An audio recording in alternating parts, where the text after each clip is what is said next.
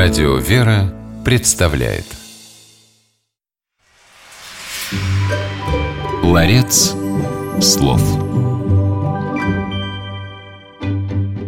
Приходя в храм, мы не удивляемся, что там есть иконы, священные изображения Бога и святых. А вот в Ветхом Завете любые изображения, даже благочестивые, были запрещены. Причем этот запрет исходил от самого Бога.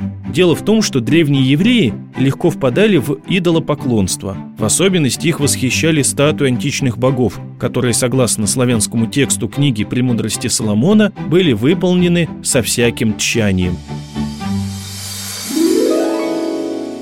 В эфире программа «Ларец слов» и ведущий священник Антоний Борисов.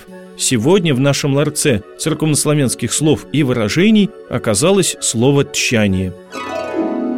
Слово «чаяние» встречается не только в церковнославянской Библии. Например, в послании святого Игнатия Богоносца есть указание каждому священнослужителю исполнять свои обязанности со всяким тщанием.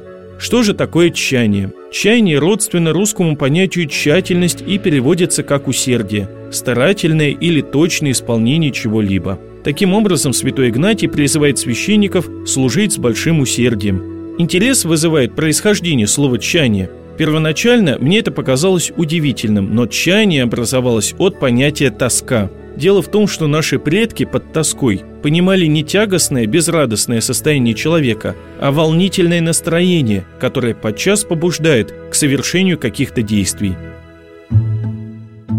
Действительно, мы же сами подчас говорим «сделал то-то и то-то от тоски», иначе находясь в особом настроении. Церковнославянский глагол «чатися» означает не только делать что-то усердно, но и торопиться, поспешать. Итак, запомним, что церковнославянское слово «тщание» в переводе на русский язык означает усердие, внимательное исполнение чего-либо.